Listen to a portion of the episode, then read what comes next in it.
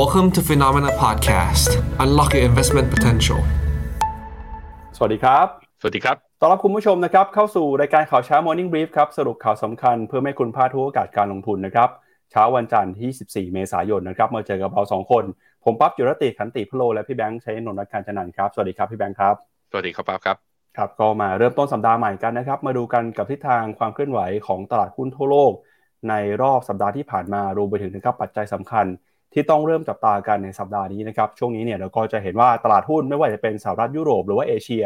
เคลื่อนไหวกันอย่างระมัดระวังนะครับ เพราะว่าตั้งแต่สัปดาห์นี้สัปดาห์หน้าเป็นต้นไป จะมีการประชุมที่สำคัญของธนาคารกลางนะครับ ในช่วงของวันศุกร์นี้นะครับจะมีการประชุมของธนาคารกลางญี่ปุ่นหรือว่า BOJ ครับเป็นการประชุมครั้งแรกเลยนะครับที่คุณอุเอดะเนี่ยที่เพิ่งจะเข้ามารับตำแหน่งผู้ว่าการ BOJ จะเข้ามาตัดสินใจนะครับเรื่องของการใช้นโยบายการเงิน แล้วเดี๋ยวเราก็จะเห็นนะครับว่า ในการประชุมครั้งนี้เนี่ยเขาจะมีการตัดสินใจอย่างไร ซึ่งตลาดก็คาดหวังนะครับว่าคุณโอเอดะแม้ว่าจะเข้ามาแต่นโยบายการเงินของ BOJ น่าจะยังไม่มีการเปลี่ยนแปลงอะไรนะครับ แต่ที่แน่ๆคือตอนนี้เนี่ยเศรษฐกิจของสหรัฐนะครับยังคงเห็นสัญญาณชะลอตัวลงมาอย่างต่อเนื่อง ก็มีผู้เชี่ยวชาญนะครับ มีนักลงทุนหลาย ๆ ท่านออกมาเตือนนะครับให้ระมัดระวังการลงทุนในช่วงนี้ สอดคล้องกันกับมุมมองของคณะกรรมการเฟดครับที่สัปดาห์ที่ผ่านมา ออกมาพูดสนับสนุนนะครับว่า ยังคงอยากจะเห็นการใช้นโยบายการเงินเข้มงวด เพื่อที่จะคุมเงินเฟ้อให้อยู่ แล้วก็ตอนนี้นะครับเข้าสู่ช่วงของเอ่อ silent period แล้วนะครับที่คณะกรรมการเฟดจะไม่สามารถออกมาแสดงความคิดเห็นได้ เพราะว่าในช่วงต้นเดือนพฤษภาคมนะครับ2-3 พฤษภาจะมีการประชุมของเฟดด้วยนะครับแต่ที่แน่ๆคือในฝั่งของเศรษฐกิจจีนเนี่ยตอนนี้เริ่มเห็นการฟื้นตัวขึ้นมาได้ดีขึ้นนะครับไม่ว่าจะเป็นโนมูระ Bank of America นะครับสัปดาห์ที่แล้วออกมาปรับเพิ่มคาดการณ์การเติบโตของ GDP จีนในปีนี้แล้ว หลังจากที่ GDP ไตรมาสหนึ่งออกมาแข็งแกร่งมากกว่าคาดนะครับ เราเดี๋ยวจะพาคุณผู้ชมไปดูกันกับความเคลื่อนไหวของบริษัทจดทะเบียนต่างๆ ในรายการวันนี้ด้วยครับพี่แบงค์ครับมาเริ่มต้นกันนะครับกับตัวเลขของตลาดหุ้นในรอบสัปดาห์ที่ผ่านมาก่อนนะครับสินทรัพย์ไหนเคลื่อนไหวน่าสนใจยังไงบ้าง ไปดูกันที่ภาพรวมของทุกสินทรัพย์เลยนะครับสัปดาห์ที่แล้วเนี่ยในฝั่งที่เป็นกองรีดนะครับให้ผลตอบแทนดีครับโดยนักทุนนะครับก็ลงทุนกันอย่างระมัดระวังมากขึ้น มีการเทขายหุ้นนะครับแล้วก็ มีการโยกย้ายเงินออกจากสินทรัพย์เสี่ยงอย่างหุ้นครับ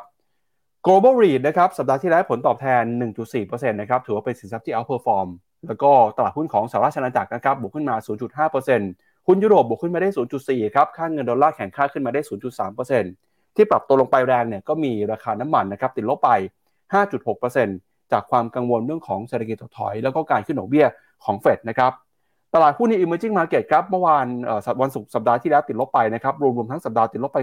2%ราคาทองคำย่อลงไป 1%นะครับแล้วก็ตลาดหุ้นสหรัฐครับปรับตัวลงไปด้วยเช่นกันฮะ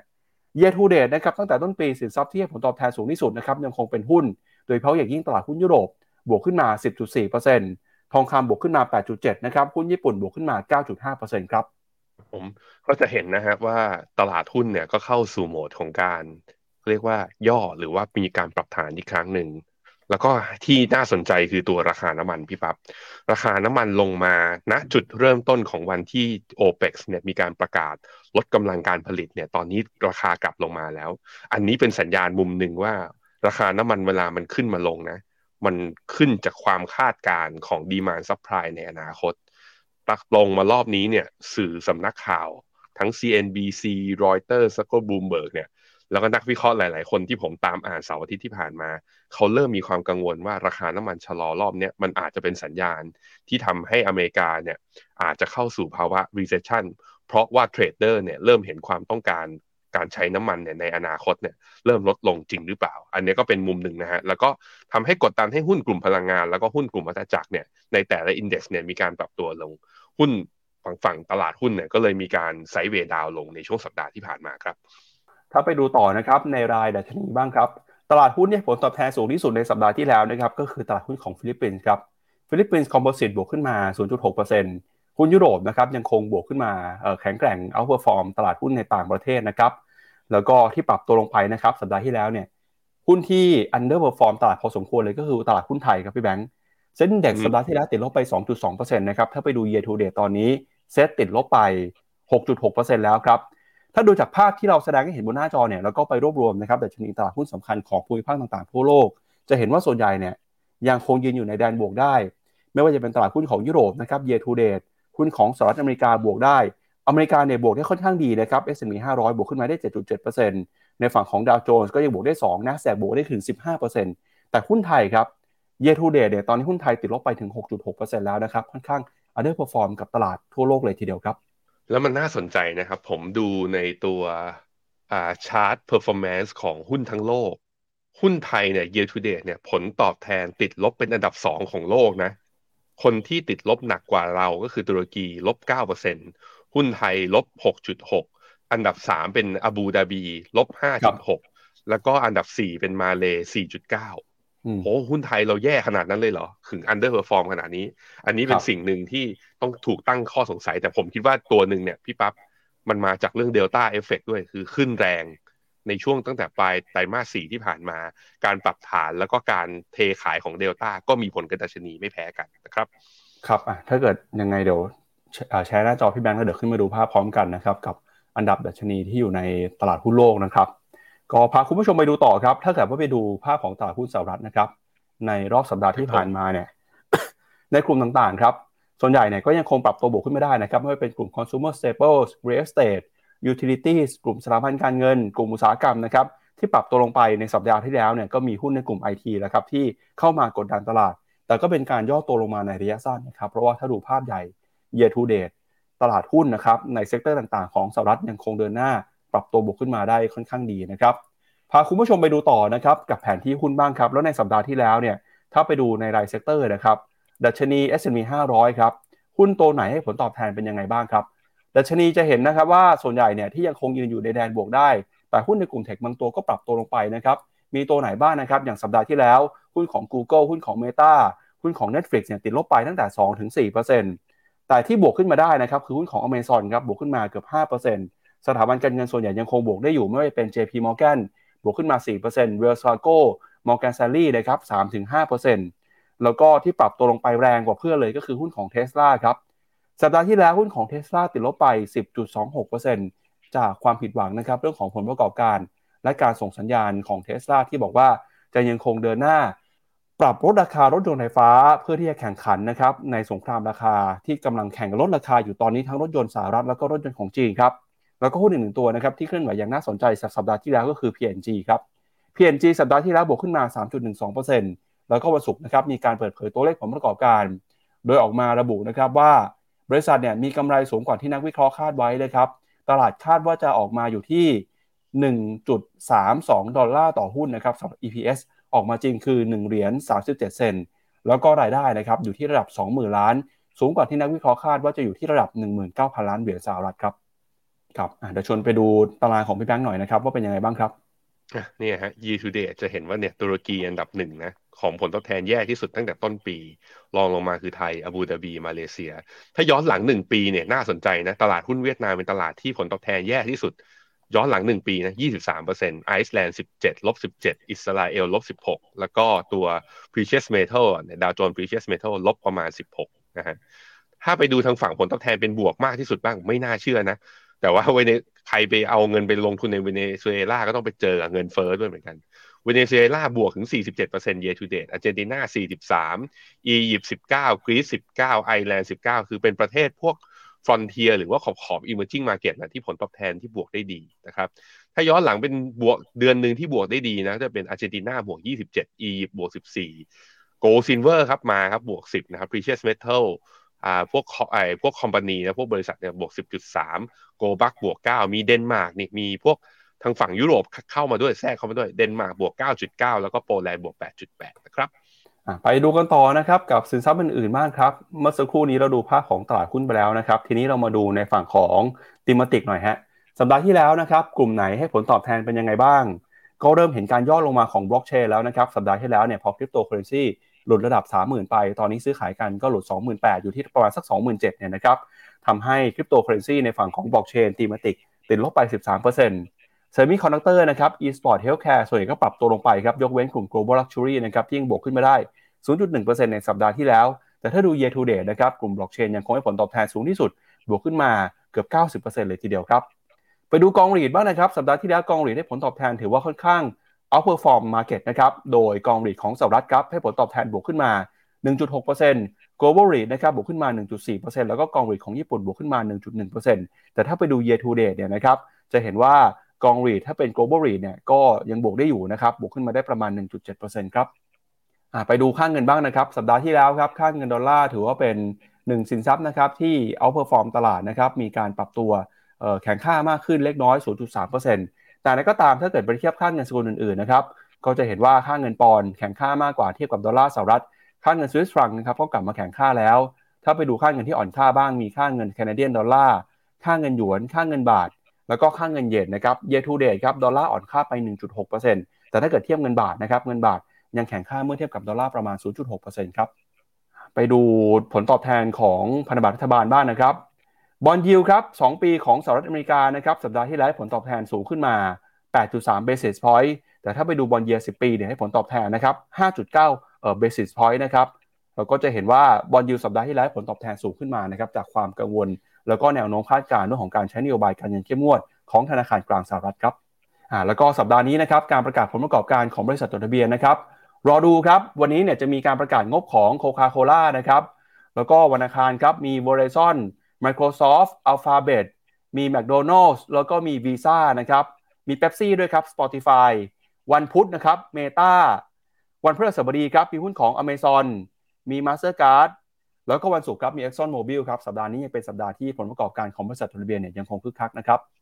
เอาละครับ มาดูกันต่อนะครับ กับทิศทางความเคลื่อนไหวนะครับ ของเศรษฐกิจโลกบ้างครับ ล่าสุดนะครับ สัปดาห์นี้เนี่ยเราจะ เเห็นนะครับตัวเลขเศรษฐกิจสำคัญที่ออกมาเพิ่มมากขึ้นมาเรื่อยๆนะครับโดยเราจะเห็นว่าการประชุมของธนาคารกลางเนี่ยหลายที่นะครับก็จะเริ่มเพิ่มประกาศประชุมกันมากขึ้นตั้งแต่วันศุกร์นี้เป็นต้นไปเลยนะครับ ที่แรกครับที่จะมีการประชุมกันก็คือ ธนาคารกลางของญี่ปุ่นนะครับหรือว่า BOJ ครับเดี๋ยวเรามาดูกันหน่อยฮะว่าตัวเลขเศรษฐกิจของญี่ปุ่นตอนนี้เป็นอย่างไรบ้าง แล้วก็จะส่งผลนะครับต่อทิศทางการประชุมของธนาคารกลางญี่ปุ่นยังไงบ้างครับ การประชุมครั้งนี้เนี่ยน่าจับตาเพราะว่าเป็นการประชุมครั้งแรกนะครับของผู้ว่าการธนาคารกลางคนใหม่ คุณคาซุโอะอุเอดะนะครับหลังจากเข้ามารับตำแหน่งในช่วงของต้นเดือนเมษายนที่ผ่านมานะครับหลังจากที่ตลาดครับรับรู้ข่าวเรื่องของตัวเลขเงินเฟอ้อของญี่ปุ่นนะครับในวันศุกร์ที่แล้วที่ออกมาเนี่ยเราจะเห็นว่าเงินเฟอ้อของญี่ปุ่นนะครับเดินหน้าปรับตัวสูงขึ้นมาอย่างต่อเนื่อง โดยล่าสุดนะครับคอ CPI หรือว่าเดชีภาคราคาผู้บริโภคพื้นฐาน ซึ่งไม่รวมราคาอาหารสดแล้วก็ไม่รวมราคาน้ำมันนะครับซึ่งเป็นตัวมาตรวัดเงินเฟ้อสำคัญของญี่ปุ่นเนี่ยออกมาปรับตัวแตะระดับ 3.1%ครับเมื่อเทียบเป็นรายปี สูงกว่าที่นักวิเคราะห์คาดไว้นะครับแล้วก็ตอนนี้เนี่ยเงินเฟ้อของญี่ปุ่น เดินหน้าทำจุดสูงสุดใหม่ในรอบ 40 ปีนะครับซึ่งตัวเลขเงินเฟ้อที่เดินหน้าปรับตัวสูงขึ้นมาแบบนี้เนี่ยก็จะส่งผลต่อการตัดสินใจนะครับโดยก่อนหน้านี้ครับคุณคาสุโอเอดะผู้ว่าการธนาคารกลางญี่ปุ่น รวมไปถึงเจ้าหน้าที่อีกหลายรายนะครับออกมาส่งสัญญาณว่าจะยังคงนโยบายการเงิน แบบผ่อนคลายพิเศษต่อไป จนกว่าจะมีหลักฐานเพิ่มเติมว่าเงินเฟ้อจะสามารถปรับตัวขึ้นมาได้นะครับ แล้วก็เงินเฟ้อที่ปรับตัวขึ้นมาเนี่ยต้องเกิดจาก demand ที่แข็งแกร่ง ไม่ได้เกิดจากแรงกดดันด้าน supply นะครับโดยในการประชุม BOJ สัปดาห์นี้นะครับ 27-28 เมษายน ซึ่งคุณอุเอดะเนี่ยจะเป็นผู้ว่าการธนาคารครั้งแรกนะครับในการประชุมในฐานะประธานที่ประชุมเนี่ยตลาดก็คาดการณ์กันว่าทาง BOJ จะไม่มีการเปลี่ยนแปลงนโยบายการเงินนะครับ และที่สำคัญก็คือนโยบาย yield curve control ที่มีการประกาศใช้เนี่ย อาจจะไม่มีการเปลี่ยนแปลงอย่างมีนัยสำคัญด้วย ก็แปลว่าธนาคารกลางญี่ปุ่น น่าจะคงนโยบายการเงินแบบผ่อนคลายไว้ตามเดิม แต่นั้นก็ตามนะครับ ก็มีการพูดคุย มีการวิพากษ์วิจารณ์กันเช่นกันนะครับว่าจากสถานการณ์นะครับเศรษฐกิจภาคการเงินที่มีความไม่แน่นอนเนี่ยก็มีโอกาสเช่นกันนะครับที่ BOJ อาจจะพิจารณาปรับเปลี่ยนมาตรการ yield curve control โดยจะใช้การใช้นโยบายการเงินอย่างระมัดระวังนะครับ เนื่องจากตอนนี้เนี่ย ทางพันธบัตรผลตอบแทนนะครับมีความเคลื่อนไหวผันผวนและทำให้ธนาคารกลางของญี่ปุ่นจำเป็นต้องใช้ความพยายามอย่างหนัก ที่จะคงอัตราผลตอบแทนให้ไม่เปลี่ยนแปลงนะครับ ซึ่งในการประชุมครั้งนี้เนี่ยจะเป็นการชี้วัดนะครับแล้วก็เป็นการสร้างความมั่นใจในครั้งแรกของคุณคาโซอุเอดะในฐานะผู้ว่าการธนาคารกลางของญี่ปุ่นคนใหม่ครับพี่แบงค์ต้องมาดูนะว่าสุดท้ายแล้วคุณอุเอดะเนี่ยจะมีทิศทางคือตลาดนะกังวลมาอยู่ก่อนหน้านี้พี่ปั๊บว่า เพราะว่าจากคาให้สัมภาษณ์ก่อนที่แกจะมารับตำแหน่งเนี่ย คือแกมีความค่อนข้างเหี่ยว แล้วก็บอกว่าการใช้นโยบายการเงินที่เขาเรียกว่ากดอัตราดอกเบี้ยที่ต่ำมากเกินไปนะมันเปิดโอกาสให้ใช้เครื่องมือนโยบายอื่น ๆ เพื่อที่จะเขาเรียกว่าคอนโทรลหรือว่าสร้างเสถียรภาพให้ระบบการเงินได้ค่อนข้างลำบาก สิ่งหนึ่งที่ต้องจับตาดูก็คือการประชุมครั้งนี้ถึงแม้ว่าจะเป็นเรื่องไอ้ตัวตัวดอกเอตัวดอกเบี้ยนโยบายเนี่ยคงไม่เปลี่ยน แต่ตลาดก็คาดการณ์ในตัว yield curve control นี่แหละนะฮะอะเราไปดูค่าเงินเยนกับตัวดอลลาร์กันหน่อยฮะที่กราฟหน้าจอผมนะฮะ จะเห็นว่าค่าเงินเยนเมื่อเทียบกับดอลลาร์เนี่ยหนึ่งปีที่ผ่านมาตอนนี้อยู่ที่ร้อยสามสิบสี่จุด peak ของเขาอยู่ที่ประมาณเกือบเกือบร้อยห้าสิบเยนต่อดอลลาร์ตอนนี้ก็มีการย่อลงมา ทุกครั้งที่เนี่ยมีรอบของการดีดขึ้นมาเนี่ยตอนที่ลงไปแถวแถวร้อยยี่สิบเจ็ดนะครับ ตอนต้นเดือนมกราอ่อนค่ากลับขึ้นมาก็ชนเส้นค่าเฉลี่ยสองร้อยวันไม่ผ่านมันก็เย็นเนี่ยอยู่ในทิศทางที่ค่อนข้างเปลี่ยนไปแล้ว คือไม่ได้อยู่ในช่วงของการอ่อนค่ารุนแรงเหมือนเดิมแล้ว ดูกลับมาแข่งค่ามากขึ้น อันนี้ก็เป็นส่วนหนึ่งที่ อาจจะทำให้เขาเรียกว่าอาจจะเบาใจได้ส่วนหนึ่งคือ นโยบายในการที่จะเออกลับไปทำนโยบายแบบเหี่ยวมากขึ้นอาจจะไม่ต้อง เพราะว่าเงินทุนไหลออกเนี่ยไม่ได้มีความน่ากลัวเหมือนตอนช่วงปี 2022 ที่ผ่านมาไปดูข้อมูลเพิ่มเติมนะครับ ประกอบกับมุมมองของผู้เชี่ยวชาญหน่อยครับ ว่าตอนนี้เขามองเป็นยังไงบ้างนะครับ ช่วงนี้จะเห็นว่าราคาของออปชันนะครับสำหรับผลตอบแทนระบาดรัฐบาลญี่ปุ่นอายุ10 ปีเนี่ยก็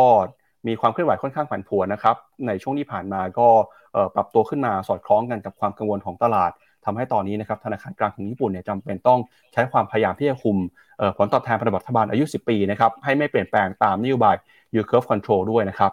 แล้วเราก็จะเห็นว่าภาพของตลาดเนี่ยนะครับมีความกังวลในเรื่องของการเข้ามาเก็งกำไรนะครับแล้วก็การใช้นโยบายการเงินของญี่ปุ่นด้วยนะครับพี่แบงค์ ไปดูต่อครับ แล้วตอนนี้เนี่ยตลาดคาดการณ์ว่านโยบายการเงินของญี่ปุ่นจะเป็นยังไงบ้าง ถ้าไปดูจาก soft imply เอ่อ overnight interest rate นะครับเราก็จะเห็นว่าตลาดเนี่ยเริ่มมองนะครับว่าธนาคารกลางญี่ปุ่นอาจจะไม่สามารถใช้นโยบายการเงินผ่อนคลายได้ตลอดไปนะครับอาจจะต้องมีการเปลี่ยนแปลงมาใช้นโยบายการเงินเข้มงวดมากขึ้น เนื่องจากสถานการณ์เศรษฐกิจเริ่มมีการเปลี่ยนแปลงเงินเฟ้อเริ่มเห็นสัญญาณปรับตัวขึ้นมา แล้วก็ความเสี่ยงเศรษฐกิจโลกมีเพิ่มมากสูงขึ้นด้วยครับครับผมแต่ถ้าดูจากกราฟเนี้ยกว่าที่ policy จะ change จะอาจจะไปถึงปีหน้า ที่ดอกเบี้ยเนี่ยจะขยับจากศูนย์เปอร์เซ็นขยับขึ้นมา อันนี้ตลาดเนี่ยคาดการคือทางไปจากเมื่อตอนเดือนมีนาผมคิดว่าส่วนหนึ่งก็คือตลาดเริ่ม price in เริ่มเห็นแล้วว่า ถ้าสมมุติว่ายุโรปกับอเมริกามีความเสี่ยงที่จะ recession สัญญาณเงินเฟ้อมาก็จริงแต่อาจจะไม่ได้เร่งตัวเร็ว ก็ทำให้นโยบายการเงินของทางฝั่งญี่ปุ่นเอง อาจจะไม่ต้องรีบขยับขึ้นก็ได้ครับ ครับ ไปดูตัวเลขเงินเฟ้อของญี่ปุ่นหน่อยครับ ตัวเลขเงินเฟ้อนะครับในเดือนล่าสุดอย่างที่เราบอกไป คือเริ่มค่อยๆทยอยปรับตัวขึ้นมาแล้วนะครับล่าสุดเนี่ยเงินเฟ้อออกมาอยู่ในระดับสูงที่สุดในรอบกว่า 40 ปีนะครับเพิ่มขึ้นมา 3.1%ในเดือนมีนาคมครับอตอนนี้เราก็จะเห็นว่าราคาสินค้าต่างๆ ในญี่ปุ่นเนี่ยเริ่มปรับตัวเพิ่มมากขึ้นแล้ว แต่นั้นก็ตามนะครับทางผู้ว่าการธนาคารกลางของญี่ปุ่นก็ยืนยันว่า อยากเห็นเงินเฟ้อเพิ่มขึ้นมา แต่เงินเฟ้อเพิ่มขึ้นมาในรอบนี้เนี่ยต้องเป็นเงินเฟ้อจาก demand นะครับไม่ใช่แรงกดดันจากฝั่งของ supply ครับครับ เดี๋ยวเชิญพี่แบงค์ไปดูตลาดหุ้นของญี่ปุ่นหน่อยครับว่าเป็นยังไงบ้างครับเช้านี้นิกเคอิเปิดมานะครับ บวกอยู่ 3 0.33%ในขณะที่ TOPIX บวกอยู่ 0.29 โซนนี้ของตัวทั้งนิกเคอิกับตัว TOPIX เนี่ยจะเห็นว่ามันใกล้กับตรงแถวๆบริเวณไฮเดิมที่เคยขึ้นมาชนนับตั้งแต่ปี 2022 เพราะนั้นในมุมของผมก็คือ บนและบนสัญญาณทางเทคนิคนะบอกเราว่า ขึ้นมาตอนนี้ลินขายดีกว่าที่จะไปซื้อต่อยกเว้นแต่ว่าตลาดสามารถทำเบรกไฮได้ ซึ่งโทปิกจะเบรกไฮได้เนี่ยก็ต้องทะลุ 2,070 ขึ้นไป ในขณะที่นิเคอีเนี่ยก็ต้องทะลุบริเวณแถวๆนี้แหละ 28,600 แต่ก็จะไปเจอแนวต้านอีกแนวต้านหนึ่งคือแถวๆ29,200 upside ไม่เยอะ เพราะฉะนั้นก็ไม่น่าเพิ่มพอร์ต น่าเทค profit ออกมากกว่าครับ ไปดูต่อนะครับกับมุมมองของนักวิเคราะห์แล้วก็นักลงทุนนะครับที่มีต่อเศรษฐกิจของสหรัฐอเมริกาในช่วงนี้กันหน่อยครับ ในช่วงของวันศุกร์ที่ผ่านมานะครับทางสหรัฐอเมริกา มีการเปิดเผยตัวเลขนะครับ ในเรื่องของเอ่อ PMI ครับในภาคการผลิตแล้วก็ภาคบริการนะครับ ออกมาเนี่ยเราเห็นสัญญาณการฟื้นตัวที่ดีมากขึ้นนะครับของกิจกรรมในฝั่งของภาคการผลิตสหรัฐครับโดย S&P Global นะครับออกมาระบุว่าดัชนีผู้จัดการฝ่ายจัดซื้อ PMI รวมทั้งภาคการผลิตแล้วก็ภาคบริการนะครับเบื้องต้นของสหรัฐปรับตัวขึ้นมาแตะระดับ 53.5 ซึ่งเป็นระดับที่สูงที่สุดในรอบ11เดือน จากระดับ 52.3 ในเดือนมีนาคมนะครับซึ่งตัวเลข PMI ที่สูงกว่า 50 เนี่ยก็เป็นตัวบ่งชี้นะครับว่ากิจกรรมทางเศรษฐกิจของสหรัฐอเมริกายังคงมีการขยายตัวนะครับ แต่ก็ตามแม้ว่าตัวเลขจะออกมาดีขึ้นนะครับในสัปดาห์ที่แล้ว แต่ในภาพระยะยาวเนี่ยตลาดยังคงมีความกังวลครับกับแนวโน้มการเติบโตทั้งของเศรษฐกิจ แล้วก็ของตลาดหุ้นสหรัฐนะครับ ไปดูมุมมองของผู้เชี่ยวชาญกันหน่อยครับ คุณคริสวัตลิงนะครับประธานเจ้าหน้าที่บริหารของ Longview Economics ครับซึ่งเป็นบริษัทที่ปรึกษาทางการเงิน ออกมาระบุนะครับว่าตัวเลขเศรษฐกิจล่าสุดเนี่ยเริ่มเห็นสัญญาณบ่งชี้นะครับว่าเศรษฐกิจของสหรัฐกำลังเผชิญกับภาวะเศรษฐกิจถดถอย และก็ตอนนี้นะครับอยากเตือนให้นักลงทุน เตรียมตัวรับมือกับการปรับตัวลงมาของตลาดหุ้นสหรัฐครับโดยคุณคริสวัลลิงนะครับให้สัมภาษณ์กับรายการในสำนักข่าว CNBC นะครับออกมาระบุว่า เขาเชื่อว่าเศรษฐกิจถดถอยเนี่ยกำลังจะเกิดขึ้นนะครับ โดยดูจากตัวบ่งชี้ของดัชนี leading economics index หรือว่า LEI นะครับที่ย่ำแย่ โดยดัชนีนี้นะครับ ก็ถือว่าเป็นตัวบ่งชี้ภาวะเศรษฐกิจของสหรัฐ โดยคำนวณจากตัวเลขเศรษฐกิจ 10 รายการ ซึ่งรวมไปถึงราคาหุ้นคำสั่งซื้อใหม่ของภาคการผลิต การอนุญาตการก่อสร้างบ้าน แล้วก็ตัวเลขนะครับผู้ขอรับสวัสดิการว่างงาน และความเชื่อมั่นของผู้บริโภคด้วย ซึ่งในสัปดาห์ที่แล้วเนี่ยนะครับเราก็จะเห็นว่า ตัวเลขนะครับราคาบ้านเนี่ยเริ่มเห็นสัญญาณการปรับตัวลงมา แล้วก็ตัวเลขของ Conference Board นะครับก็บอกว่าดัชนีชิ้นนันทางเศรษฐกิจนะครับปรับตัวลงมา 1.2%ครับมาสู่ระดับ 108.4 จุด ซึ่งเป็นระดับที่ต่ำที่สุดนะครับตั้งแต่เดือนพฤศจิกายน ปี 2563 ครับ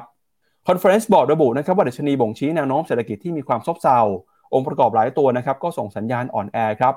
นอกจากนี้นะครับภาวะที่ตลาดพันธบัตรของสหรัฐเกิดสิ่งที่เรียกว่า inverted yield curve อัตราผลตอบแทนของพันธบัตรระยะสั้น ดีตัวเหนือผลตอบแทนของพันธบัตรระยะยาว ก็เป็นการบ่งชี้นะครับถึงความกังวล ภาวะเศรษฐกิจถดถอยด้วยเช่นกัน โดยผู้บริหารนะครับของ Longview Economics ก็ออกมาบอกว่าเศรษฐกิจถดถอยจะเกิดขึ้นหลังจากเกิดภาวะ inverted yield curve ประมาณ 1 ปี โดยตลาดพันธบัตรรัฐบาลสหรัฐนะครับเกิดภาวะ inverted yield curve ในครั้งแรกเมื่อเดือนมีนาคมปีที่แล้ว แล้วก็เกิดอีกหลายครั้งนะครับในช่วงหลายเดือนต่อมา ซึ่งทุกครั้งเนี่ยที่เวลาเราเห็น inverted yield curve เกิดขึ้น ภาวะเศรษฐกิจถดถอยของสหรัฐอเมริกาก็จะตามมาครับ และเขาก็คิดว่าสิ่งนี้เนี่ยจะเกิดขึ้นแน่ๆ อยู่ที่ว่าจะเกิดขึ้นช้าหรือเร็วเท่าไหร่นะครับ โดยตลาดหุ้นนะครับก็จะได้รับผลกระทบจากเศรษฐกิจถดถอย เพราะว่าเมื่อเกิดเศรษฐกิจถดถอยนะครับกำไรของบริษัทก็จะถูกกระทบ ซึ่งเขาคิดว่าตัวเลขคาดการกำไรตอนนี้เนี่ยอยู่สูงเกินไปนะครับ แล้วก็ตลาดหุ้นจะปรับตัวลงมาจากภาวะต่างๆ ในช่วงนี้นะครับ ซึ่งสิ่งที่ตลาดเฝ้ารอดูต่อไปครับ ก็คือการประชุมของธนาคารกลางสหรัฐที่จะเกิดขึ้นในวันที่ 2-3 พฤษภาคมนี้นะครับ ซึ่งตอนนี้เนี่ยคณะกรรมการเฟดหลังจากออกมาส่งสัญญาณการออกมาพูดแสดงความคิดเห็นกัน กันเกือบครบทุกคนเลย ในสัปดาห์ที่แล้วนะครับ ตอนนี้เนี่ยก็เข้าสู่ภาวะ blackout period อย่างเป็นทางการแล้วนะครับ ที่จะไม่อนุญาตให้คณะกรรมการเฟดออกมาแสดงความคิดเห็นนะครับถึงเศรษฐกิจแล้วก็นโยบายการเงินชวนให้แบงค์ไปดูมุมมองของตลาดหน่อยนะครับ ต่อ Fed Watch 2ครับของ CME Group นะครับที่ตอนนี้ออกมาประเมินสัญญาณการใช้นโยบายการเงินนะครับโดยตลาดเนี่ยส่วนใหญ่ครับประเมินว่านักลงทุนครับยังคงให้น้ำหนักนะครับที่จะมีการขึ้นดอกเบี้ย อย่างน้อย 25 basis point นะครับในการประชุมวันที่ 2-3 พฤษภาคมนี้ โดยตอนนี้ประมาณ 84%เนี่ยบอกว่าจะขึ้นดอกเบี้ย 25 basis point ส่วนประมาณ 16%นะครับซึ่งเป็นส่วนน้อยบอกว่าเฟดจะมีการคงดอกเบี้ยในการประชุมเดือนหน้านี้ครับโอ้โหเช้านี้ขยับขึ้นแล้วพี่ปับ๊บ เช้านี้ขึ้น 25 basis point เนี่ยโอกาสขึ้นมาเป็น 89.1%ในขณะที่การคงดอกเบี้ยเนี่ยเหลือเทียบเพียงแค่ 10.9%วันที่ 3 พฤษภาเรารู้กัน และการประชุมครั้งถัดไปคือวันที่ 14 มิถุนายนนะ จะเห็นว่าตลาดก็คาดการว่าคือถึงไม่ขึ้นครั้งนี้สมมตินะว่าเซอร์ไพรส์ไม่ขึ้นครั้งนี้ ตลาดก็คาดว่าครั้งหน้าก็ขึ้นอยู่ดี ก็ครั้งหน้าคือวันที่ 14 มิถุนายนเนี่ย โอกาส 68%คือเกินครึ่งนะครับ ที่เฟดฟันเรทจะอยู่ที่ 5-5.25 นะครับ ครับไปดูตัวเลขประกอบมุมมองการใช้นโยบายการเงินของธนาคารกลางสหรัฐกันสักหน่อยนะครับ ว่าตอนนี้เนี่ยมีตัวเลขเศรษฐกิจอะไรที่บ่งชี้ถึงภาวะชะลอตัวบ้าง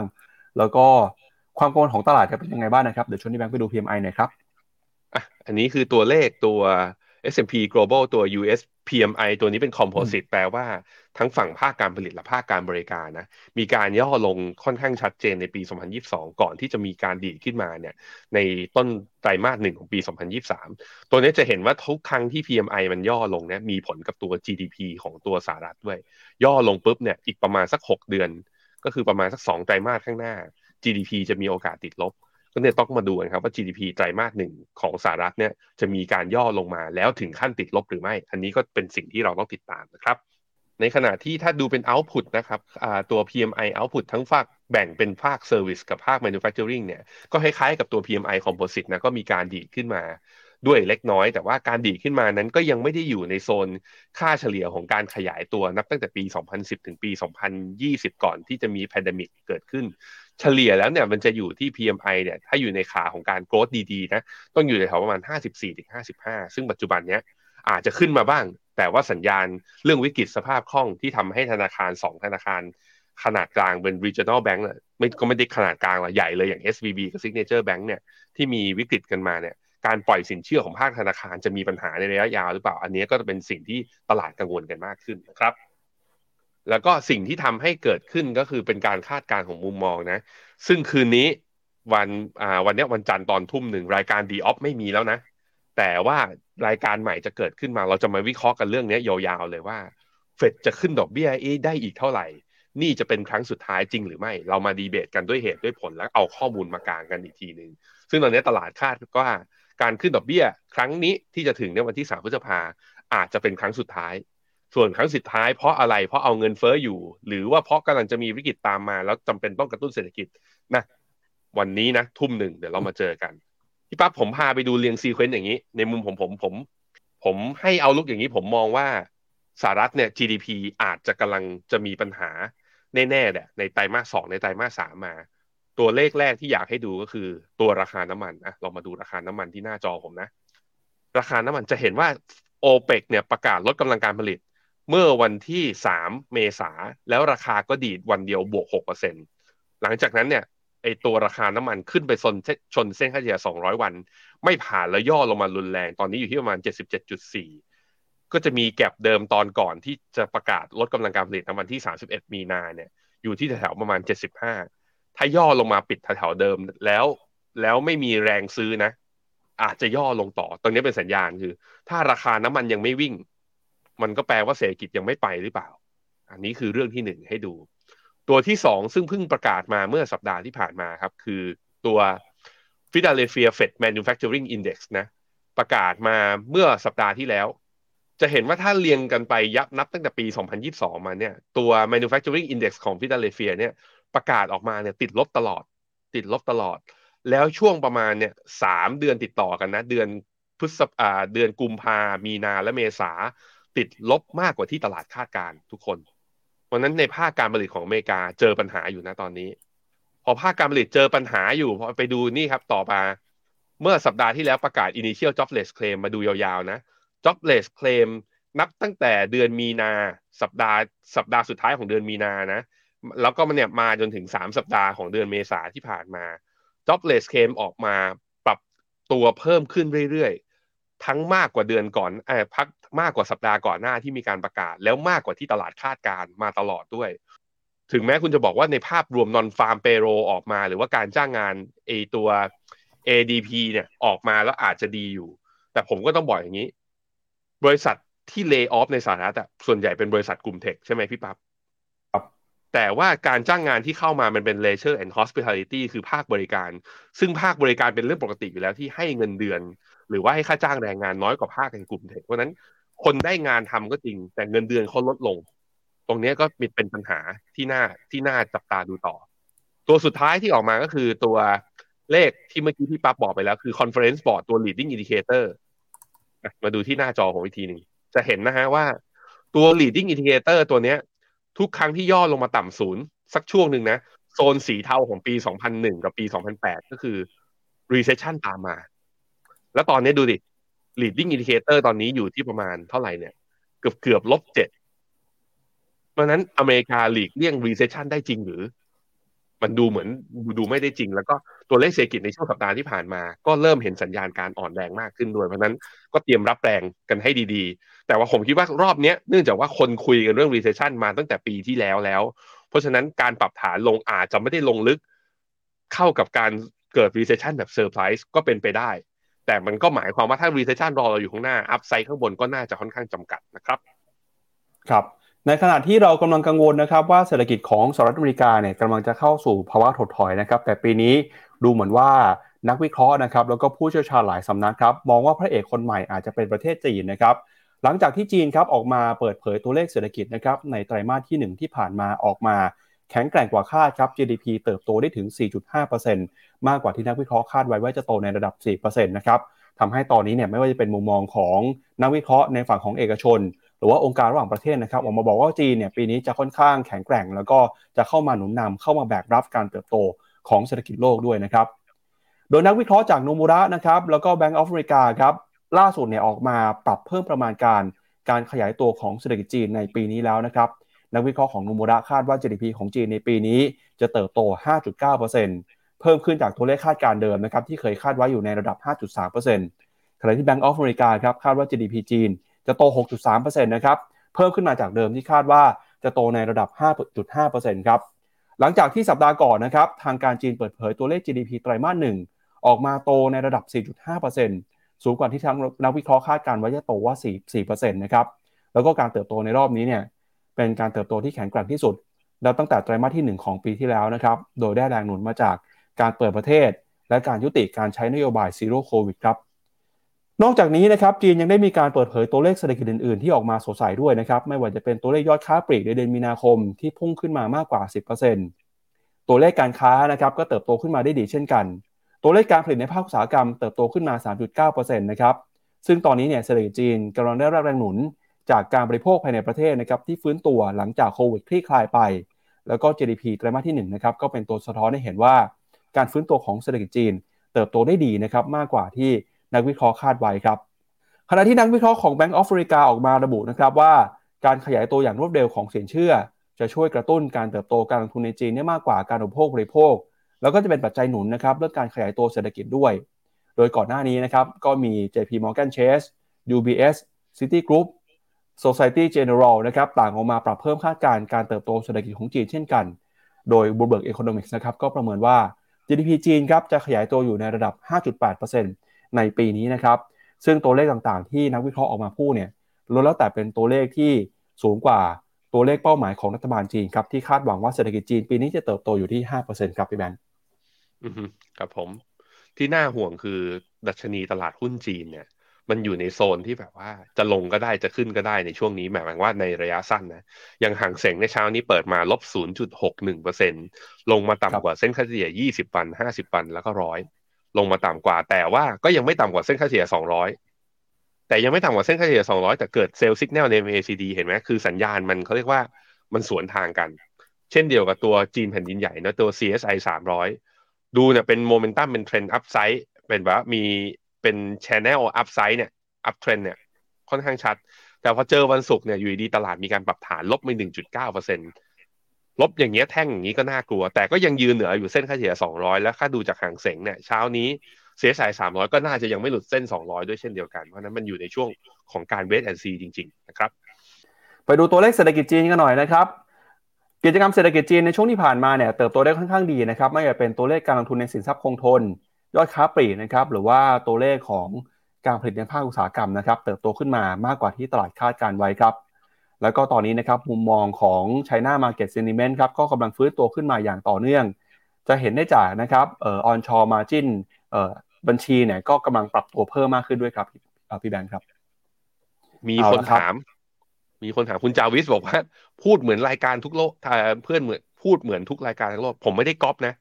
มื่อกี้ผมบอกแล้วอะผมโชว์ตัวเลขหลักฐานทางเศรษฐกิจของอเมริกามาแล้วว่ามันมีการชะลอลงจริง ผมก็แปลตามตีความตามนั้น ยกเว้นแต่ว่ามันมี catalyst บางอย่าง ที่อาจจะดีดขึ้นมาหรือว่าอาจจะมีนักวิเคราะห์บางบางคนก็บอกว่า นี่อาจจะเป็นจุด bottom ก็ได้ ซึ่งเอาตรงคือผมยังไม่เห็นน่ะ ว่ามันจุด bottom หรือเปล่า ก็ว่ากันตามตัวเลขเศรษฐกิจที่ออกมานะครับครับไปดูคอมเมนต์คุณผู้ชมนะฮะ มีคุณกันดาบอกว่าญี่ปุ่นเงินเฟ้อเพราะว่า ดีมาคนไทยไปช็อปญี่ปุ่นเกินครึ่งประเทศหรือเปล่า พี่แบงค์เพิ่งไปญี่ปุ่นมาสัปดาห์ที่แล้วเป็นยังไงบ้างครับ ขนาดผมไปฟุกุโอกะนะไม่ได้เจอไม่ได้ไปโตเกียว ก็เจอคนไทยเยอะมากๆ อย่างผมไปอ่านั่งรถไฟที่คายาไคมิยาซากิ ก็คือมันจะเป็นรถไฟเปิดประทุนอะรถไฟคันเล็ก ๆ คืออยากอยากอยากถ่ายรูปกับกวนโดยที่ไม่ใช่เซลฟี่อะหันไปเอ้าคนไทยอยู่อีกขบวนหนึ่งนี่ก็ยื่นโทรศัพท์ให้เขาไปแล้วให้ก็ต้องถ่ายกลับมา เดินสวนกันอย่างเงี้ยบอกเฮ้ยหาทางไม่เจอ ได้ยินคนไทยบอกอ้าวพี่หาทางไม่เจอเหรออย่างเงี้ย ผมไปที่ไออะควาเรียมกำลังแบบว่าพาลูกขึ้นไปวิ่ง ก็มีลูกค้าเดินเข้ามาคุณแบงค์ฝากอัปเดตตลาดหน่อยก็มีเหมือนกันคือแบบเจอกันเยอะแยะมากมาย แต่ผมว่ามันไม่ได้เยอะขนาดครึ่งประเทศขนาดนั้น แต่ว่ามันค่อนข้างชัดแหละว่าพอญี่ปุ่นเขาเปิดประเทศมา แล้วก็จังหวะช่วงเนี้ย จังหวะช่วงเมษา มันเป็นจังหวะที่เราลูกลูกหลานๆของเรานะเขาปิดเทอมมันก็เป็นจังหวะที่เป็นเที่ยวครอบครัวได้ มันจึงเป็น ครั้งแรกในรอบปีสองสองปีที่ผ่านมาเลยที่คนไทยสามารถเที่ยวญี่ปุ่นแบบไปทั้งครอบครัวได้ ก็เลยเริ่มเห็นดีมานกันกลับมา แต่ผมคิดว่าไม่ได้เยอะขนาดนั้น เพราะว่าที่ญี่ปุ่นเองเอ่อมีคุยกับพนักงานร้านอาหาร คุยกับเอ่อคนขับรถแท็กซี่ตอนที่ผมบินกลับ airport อย่างเงี้ยอ่าจะจะจะจะกลับ airport เขาก็บอกว่ายังไม่ค่อยเห็นนักท่องเที่ยวต่างชาติประเทศอื่นนะก็เห็นแต่ไทยนี่แหละที่เยอะ อย่างจีนเองอย่างเงี้ยก็ มีรายงานจากอ่าเว็บไซต์ Insider เขาบอกว่าคนจีนเองเนี่ย เที่ยวฮ่องกงก็น้อยลง เที่ยวญี่ปุ่นก็น้อยลงเขาถามว่าคนจีนไปเที่ยวไหน เที่ยวในประเทศเยอะขึ้น อีกที่หนึ่งที่คนจีนไปคือไปมาเก๊าเออนั้นก็เนี่ยถ้าทับจีนเนี่ยไม่ได้เคลื่อนออกมา ผมคิดว่าตัวเลขท่องเที่ยวทั้งทางฝั่งเอเชียทั้งหมดนะไม่ว่าจะเป็นญี่ปุ่นหรือไทยเนี่ยอยากจะจำเป็นต้องรอ แต่มันมีสัญญาณที่ดีขึ้นพี่ปั๊บครับ ครับ คุณจาวิสก็บอกว่า เพิ่งกลับมาจากญี่ปุ่นเหมือนกันเสียดายไม่เจอพี่แบงค์นะครับ ไม่เจอพี่แบงค์ที่ญี่ปุ่นก็เจอที่ไทยคุณมันมันไม่ได้มันไม่ได้เจอกันได้ง่าย ๆ หรือเปล่าคุณจาวิสครับก็อะหุ้นจีนนะครับ ตลาดจีนปีนี้เป็นความหวังของนักลงทุนนะครับ อีกหนึ่งสินทรัพย์ครับที่ปีนี้เนี่ยให้ผลตอบแทนค่อนข้างดีก็คือคริปโตเคอเรนซีครับ year to date นะครับเราจะเห็นว่าราคาของคริปโตเคอเรนซีเนี่ยให้ผลตอบแทนบวกขึ้นมา 70-80%เลยนะครับ แม้ว่าในระยะสั้นอาจจะมีการย่อตัวลงมาบ้างก็ตาม ล่าสุดนะครับในเช้านี้ราคาบิตคอยน์ร่วงลงมาหลุด 28,000นะครับอยู่ที่แถวๆประมาณสัก 27,778 ดอลลาร์นะครับก็คือถ้าเป็นราคาไทยเนี่ยก็ต่ำกว่า 1 ล้านบาทต่อ1บิตคอยกันอีกครั้งหนึ่งแล้วนะครับสาเหตุสำคัญครับที่ทำให้ราคาเหรียญช่วงนี้ปรับตัวลงมา ก็เกิดมาจากความกังวลนะครับที่ธนาคารกลางสหรัฐจะมีการเดินหน้า ปรับขึ้นอัตราดอกเบี้ยนะครับในการประชุมเดือนพฤษภาคมนี้ครับโดยอย่างไรก็ตามเนี่ยนักวิเคราะห์ก็ยังคงมีความหวังนะครับว่า ราคาบิตคอยจะปรับตัวขึ้นไปต่อ หลังจากที่ธนาคารกลางสหรัฐหยุดขึ้นดอกเบี้ย หรือว่าเริ่มมีการลดดอกเบี้ยลงนะครับ ซึ่งก่อนหน้านี้ครับราคาบิตคอยเคยขึ้นไปทำจุดสูงสุดนะครับ69,000 ดอลลาร์ต่อ 1 บิตคอยในเดือนพฤศจิกายนปี 2021 นะครับ ซึ่งถือว่าเป็นจุดที่สูงที่สุด all time high เลยครับ ก่อนที่ราคาเนี่ยจะปรับตัวลงมานะครับ แต่ระดับ 20,000 ดอลลาร์ในช่วงกลางปีที่แล้ว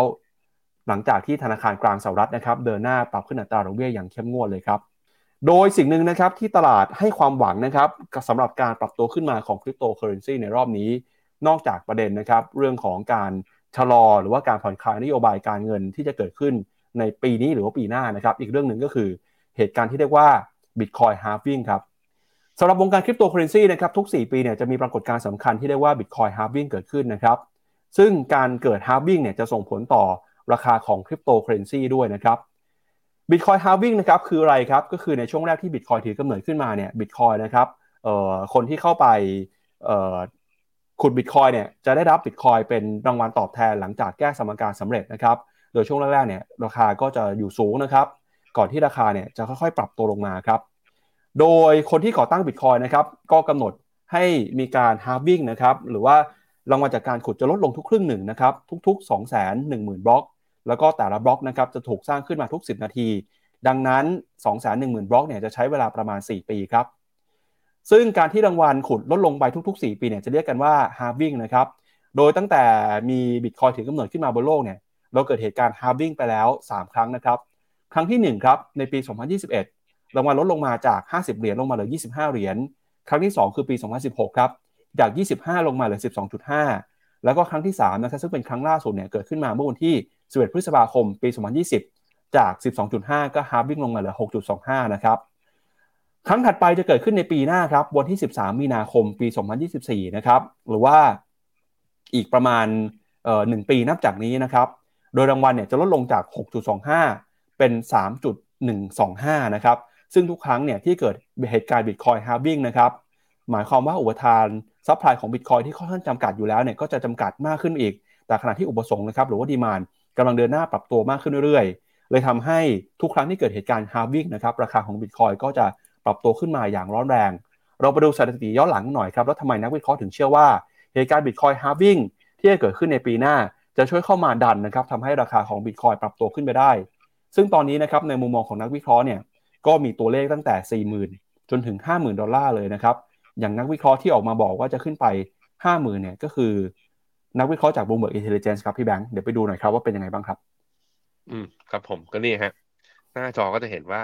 halving ครั้งแรกนะตอนปี 2012 เนี่ยราคาดีขึ้นมาตอนก่อนที่จะ halving นะบวกขึ้นมาประมาณ 505อ่า505เปอร์เซ็นต์ halving ครั้งที่สองคือกลางปี 2016 เนี่ย ตอนตลาดตอนนั้นนะตลาดใช้ระยะเวลาประมาณปีครึ่งบวกขึ้นมา 261เปอร์เซ็นต์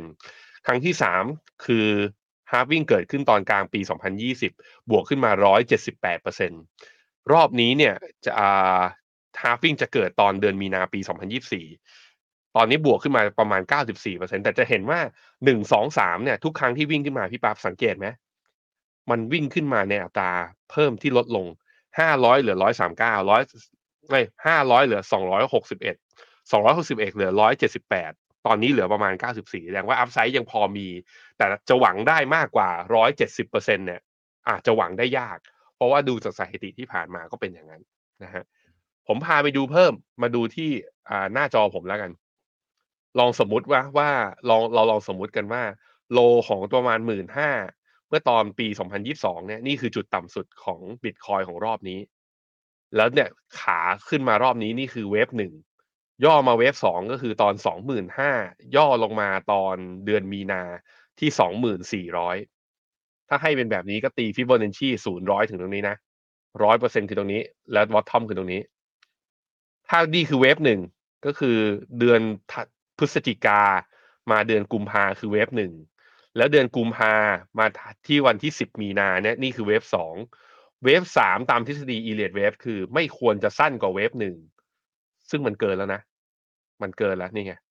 ก็คือถ้ามันเท่ากันก็แสดงว่ารอบเนี้ยตองสองหมื่นสี่ร้อยต้องวิ่งขึ้นมาแถวประมาณสองหมื่นเก้า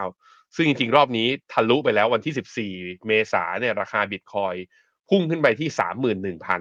แล้วก็มีการย่อลงมา แต่ว่าถ้าเป็นไปได้ถ้ามันเป็น S10 wave ก็คือเป็นเวฟสามที่ขายาวกว่าเวฟหนึ่งก็จะมีโอกาสขึ้นไปที่สามหมื่นห้าแต่เนี้ยพอมันย่อลงมาปุ๊บมันก็แปลว่าเราอาจจะต้องดูดาวไซด์ พอมาดูดาวไซด์อะก็ต้องมาวัดดู สมมติว่านี่คือจบเวฟสามไปแล้วนะ เพราะทางทางทางทางทฤษฎีเนี่ย พอมันเวฟมันเรียกว่าความยาวขึ้นมันเท่ากับหนึ่งหรือว่าสูงกว่าได้แล้ว ก็แปลว่าอาจจะจบได้ ก็ต้องมาดูที่หกสิบเอ็ดจุดแปดฟิบนัชชีตรงนี้สองหมื่นหกพันเจ็ดร้อยเก้าสิบไม่ควรหลุด ถ้าหลุดก็จะลงมาที่หัวเดิมของลูกที่หนึ่งเนี่ย ก็คือแถวๆประมาณสักสองหมื่นห้าร้อย ถ้าสองหมื่นห้าลงมาแล้วหลุดมากกว่าแปลว่าเรานับเวฟผิดหมดเลยไอ้ที่ผมนับเมื่อกี้ผิดหมดแสดงว่านี่ยังไม่ใช่ขาขึ้น มันเป็นแค่ technical rebound แล้วเตรียมลงต่อ ก็ต้องมาดูกันครับซึ่งผมเชื่อว่าแถวๆสองหมื่นห้าบิตคอยไม่น่าจะหลุดลงมาต่ำกว่านี้แล้ว เพราะนั้นถ้าเห็นตรงนี้แล้วดีดขึ้นมาอีกทีหนึ่งไม่ว่าคุณจะถือบิตคอยคริปโตเคอร์เรนซีหรือกองทุนที่ลงทุนในพวกธุรกิจบล็อกเชนเนี่ยผมคิดว่ายังมี upside อยู่นะครับปับเปิดไหมครับอขออภัยครับ จากคริปโตเคอร์เรนซีไปแล้วนะครับ ไปดูกันต่อกับความเคลื่อนไหวของเทสลานะครับ ล่าสุดนะครับจะเห็นว่าการที่คุณอีลอนมัสก์เอ่อไปทำกิจกรรมต่างๆ มากมายนะครับ ไปทำนู่นทำนี่ทำหลากหลายเรื่องราวนะครับ ที่ทั้งเกี่ยวข้องกับเทสลาหรือไม่เกี่ยวข้องกับเทสลาก็ตามเนี่ยทำให้ตอนนี้เริ่มมีคนไม่พอใจแล้วนะครับหนึ่งในผู้ที่ไม่พอใจก็คือผู้ถือหุ้นใหญ่ของเทสลาครับในช่วงสัปดาห์ที่ผ่านมานะครับบรรดาผู้ถือหุ้นใหญ่ของเทสลาเนี่ยซึ่งมีประมาณ 17 รายนะครับแล้วก็มีมูลค่าในการถือหุ้นเทสลารวมกันอยู่ที่ประมาณ 1,500 ล้านดอลลาร์เนี่ย ออกมาแสดงความไม่พอใจฮะออกมาบอกตอนนี้คุณอีลอนมัสก์ distract หรือว่าไขว้เขวนะครับจากการเป็นผู้บริหารของเทสลาเอาเวลาเนี่ยไปทำกิจกรรมหรือไปสนใจเรื่องอื่นมากเกินไป จนกระทบนะครับกับเทสลาครับ โดยบรรดาผู้ถือหุ้นใหญ่นะครับ17รายได้มีการเขียนจดหมายเปิดผนึก ถึงบอร์ดบริหารของเทสลาครับ บอกว่าให้บอร์ดเนี่ยกำกับควบคุมพฤติกรรมของคุณอีลอน มัสก์หน่อยนะครับ เพื่อที่จะกลับมาทำงานโดยยึดถือผลประโยชน์สูงสุด ของผู้ถือหุ้นเทสลาเป็นสำคัญ ดยเราจะเห็นนะครับว่าตั้งแต่สัปดาห์ที่แล้วที่มีการประกาศผลประกอบการของเทสลาออกมา แม้ผลประกอบการตัวเลขบางตัวเนี่ยจะเป็นไปตามค่า หรือว่าตัวเลขการส่งมอบรถยนต์จะเติบโตขึ้นมาได้ต่อเนื่อง แต่ในฝั่งของรายได้ฝั่งของกำไรที่ส่งสัญญาณชะลอตัวลงไปเนี่ยทำให้ราคาหุ้นของเทสลาสัปดาห์ที่แล้วติดลบไปมากกว่า 10%ครับซึ่งเรื่องนี้นะครับกระทบต่อมูลค่าบริษัท แล้วก็กระทบต่อความมั่งคั่ง ทั้งจากตัวผู้ถือหุ้นเอง แล้วก็ตัวคุณอีลอนมัสเองด้วยนะครับ ในสัปดาห์ที่แล้วเนี่ยอีลอน มัสถือว่าได้รับผลกระทบนะครับจากราคาหุ้นที่หายไป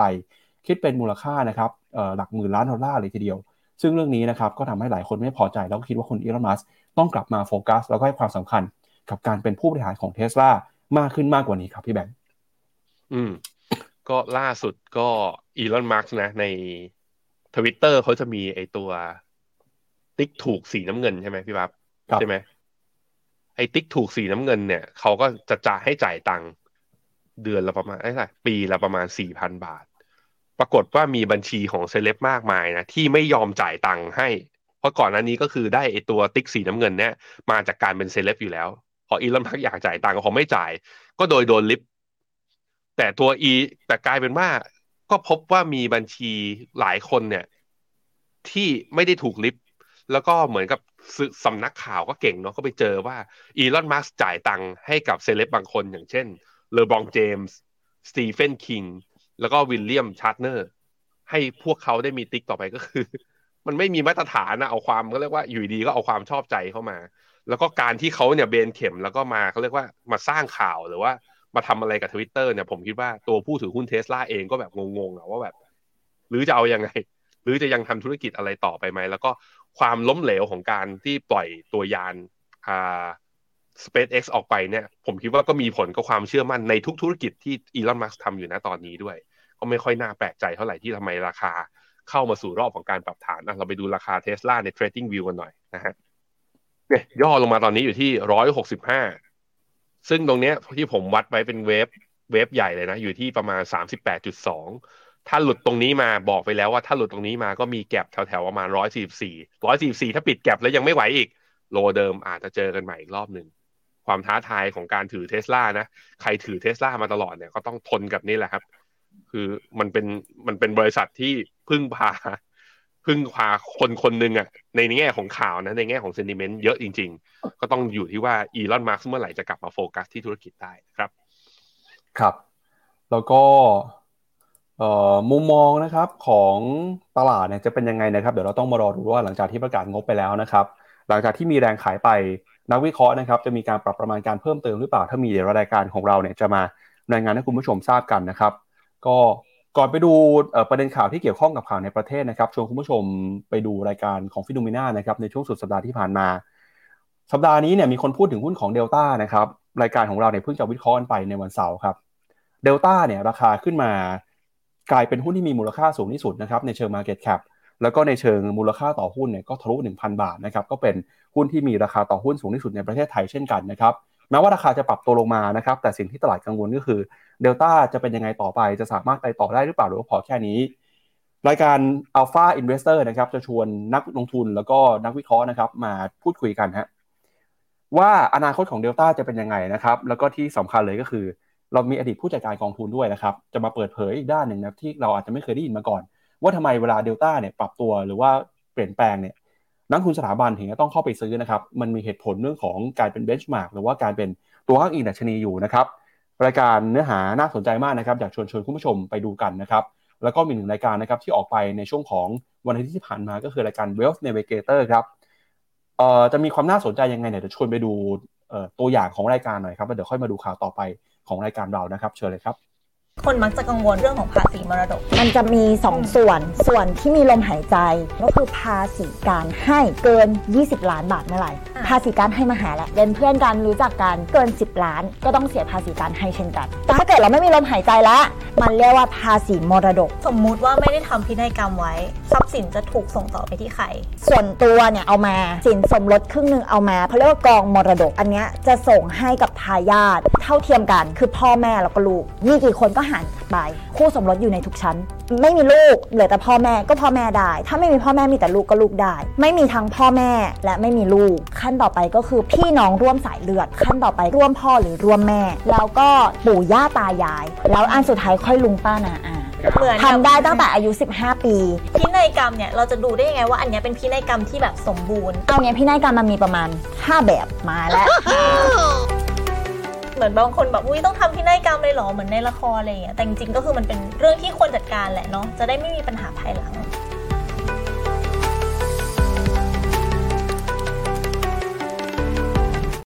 เอาละครับก็ชวนไปดูนะครับรายการดีๆในช่วงวันหยุดบนช่องทางของฟิโนมิน่านะครับทั้งรายการ Alpha Investor แล้วก็รายการ Wealth Navigator นะครับมาดูกันครับกับภาพความเคลื่อนไหวของตลาดหุ้นไทย ในประเด็นข่าวสุดท้ายของเรากันบ้างนนะครับ ช่วงสัปดาห์ที่ผ่านมาครับเป็นช่วงของการประกาศผลประกอบการของบริษัทจดทะเบียนนะครับโดยกลุ่มแรกที่มีการประกาศงบกันก็คือหุ้นในกลุ่มธนาคารพาณิชย์ครับโดยภาพรวมนะครับทางกรุงเทพธุรกิจเนี่ยก็ไปสรุปกันมา จะเห็นว่าสิบธนาคารพาณิชย์นะครับมีการประกาศผลประกอบการกำไรไตรมาสแรกเนี่ยรวมๆกันพุ่งขึ้นไปมากกว่า 60,000 ล้านบาทเลยนะครับเพิ่มขึ้นมา 37.17%เมื่อเปรียบเทียบกับไตรมาสก่อนหน้า แล้วก็เพิ่มขึ้นมา 13%เมื่อเทียบกับช่วงเดียวกันของปีก่อนขณะที่การตั้งสำรองนะครับก็พบว่าโดยรวมอยู่ที่ 51,000 ล้านบาท ลดลงไป 16.7%จากไตรมาสก่อนด้วยนะครับ โดยภาพรวมครับนักวิเคราะห์ก็ประเมินว่าผลประกอบการของหุ้นในกลุ่มธนาคารพาณิชย์รอบนี้เนี่ยออกมาส่วนใหญ่จะดีกว่าคาด โดยเฉพาะกำไรสุทธินะครับที่หลายแบงค์ทำออกมาได้ดีครับ โดยได้รับปัจจัยบวกมาจากการที่กำไรของธนาคาร ปรับตัวขึ้นมานะครับจากการสำรองหนี้ศูนย์หรือว่าผลขาดทุนเครดิต ลดลงไปครับ แล้วก็ช่วงที่ผ่านมามีการตั้งสำรองไว้ค่อนข้างสูงแล้วนะครับ ประกอบกับธนาคารยังได้ผลบวกจากทิศทางของดอกเบี้ยขาขึ้นด้วยนะครับทำให้รายได้สุทธิของดอกเบี้ยเนี่ยปรับตัวเพิ่มมากขึ้นครับ หากไปดูไส้ในผลประกอบการของธนาคารพาณิชย์10 แห่งนะครับ ซึ่งประกอบไปด้วยธนาคารกรุงไทย กรุงเทพไทยพาณิชย์กสิกรไทย กรุงศรีอยุธยา TMB ธนาชาติ เกียรตินาคินพัทระทิสโก้แดนด์เฮาส์แล้วก็ CMB ไทยนะครับแล้วก็จะเห็นว่าภาพรวมกำไรสุทธินะครับ 10 แบงก์ไตรมาสแรกรวมกันอยู่ที่ 6136 ล้านบาท แล้วก็ถ้าไปดูนะครับการเติบโตเนี่ยเติบโตขึ้นมา 13%เมื่อเทียบกับช่วงเดียวกันของปีก่อนนะครับ โดยธนาคารที่มีผลประกอบการเติบโตโดดเด่นมากที่สุดในไตรมาสนี้นะครับก็คือ SCB ครับมีกำไรมากที่สุดเลยนะครับกำไรไตรมาสแรกสุดที่อยู่ที่ 1995 ล้านบาท เติบโตขึ้นมา 9.47%นะครับถัดไปคือ KBank ครับกำไรสุดที่อยู่ที่ 1741 ล้านบาทนะครับอันดับที่ 3 คือ BBL ครับำไรสุที่อยู่ที่1129 ล้านบาท ส่วนการการสำรองหนี้ศูนย์นะครับก็อยู่ในทิศทางที่ลดลงไปเช่นกันครับ โดยธนาคารที่มีการตั้งสำรองลดลงไปมากที่สุดนะครับเปรียบเทียบกับไตรมาสก่อนหน้า ก็คือทิสโก้ครับตั้งสำรองลดลงไป 66%ถัดมาคือ KKP แล้วก็ KBank นะครับขณะที่แบงค์ที่มีการตั้งสำรองเพิ่มมากขึ้นนะครับก็คือ CMB ไทย รองลงมาคือ KTB แล้วก็มีทิสโก้นะครับ